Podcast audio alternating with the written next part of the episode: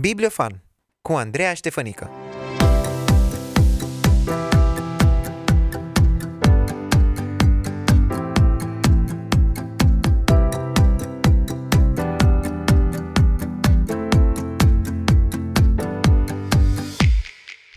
Cei mai mulți dintre noi ne propunem la început de an să creștem mai mult în cunoașterea lui Dumnezeu, să ne apropiem mai mult de El și să ne sfințim mai mult.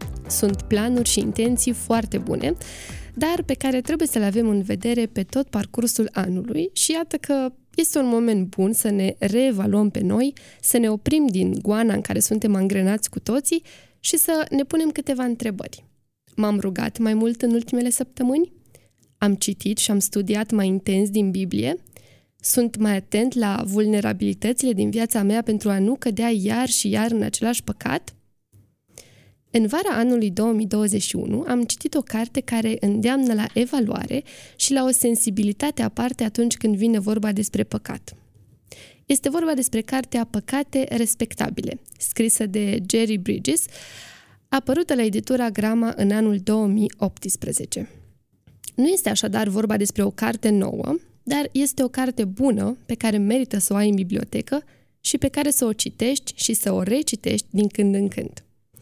Cartea are 192 de pagini, plus un ghid de studiu care poate fi folosit individual sau într-un grup de ucenicie. Deși nu este o carte groasă, recunosc că mie mi-a luat mai mult timp să o citesc, pentru că nu a fost deloc ușor să văd câte păcate am trecut și trec cu vederea și cât de normal mi se pare să reacționez sau să gândesc într-un anumit fel.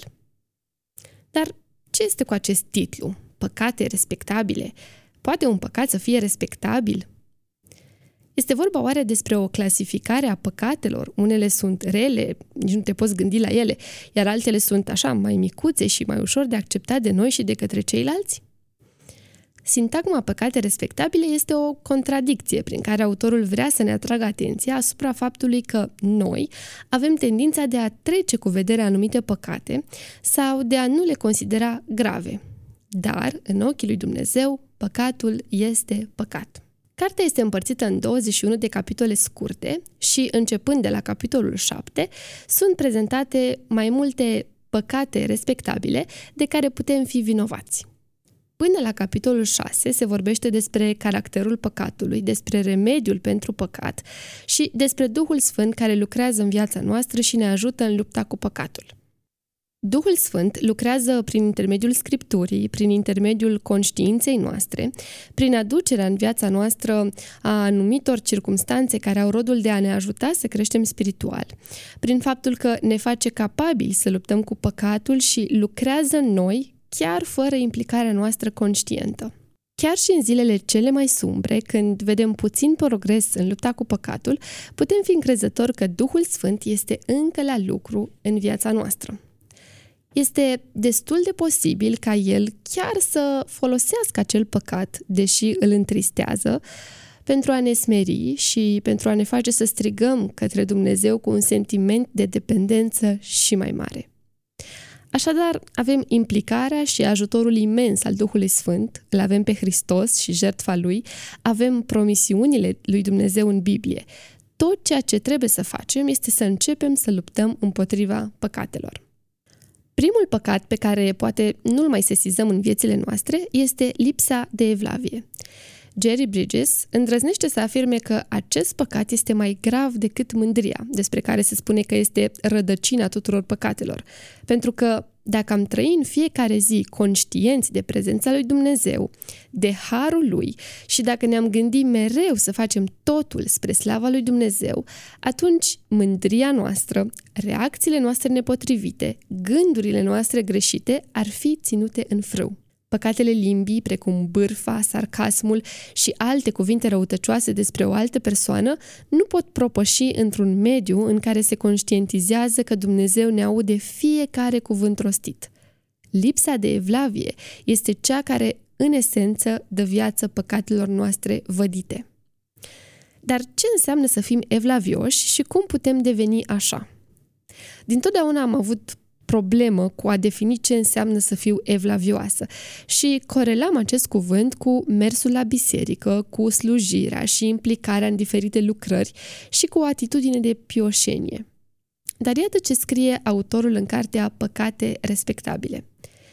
S-ar putea să duceți o viață integră din punct de vedere moral și să mergeți cu regularitate la biserică, dar să fiți totuși neevlavioși dacă Dumnezeu se află rare ori în gândurile voastre. Scopul, în urmărirea evlaviei, ar trebui să fie acela de a deveni tot mai conștienți că fiecare moment al vieții noastre este trăit în prezența lui Dumnezeu, că suntem responsabili în fața lui și dependenți de el. Ce înseamnă să facem totul pentru slava lui Dumnezeu? Înseamnă că mâncăm, conducem mașina, facem cumpărături și ne implicăm în relațiile sociale cu un scop îndoit. În primul rând, dorim ca tot ceea ce facem să-i fie plăcut lui Dumnezeu. Dorim ca Dumnezeu să fie mulțumit de modul în care ne ocupăm de activitățile obișnuite ale zilei. Și în al doilea rând, dorim ca toate activitățile noastre dintr-o zi obișnuită să-L cinstească pe Dumnezeu înaintea altor oameni.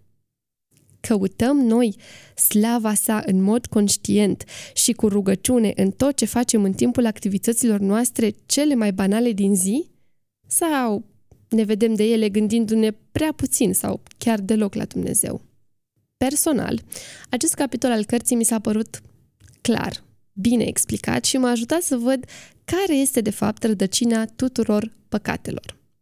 Începând cu capitolul 8, puteți citi despre îngrijorare, nemulțumire, mândrie, egoism, lipsa stăpânirii de sine, nerăbdare, mânie, atitudine critică, gelozie și așa mai departe.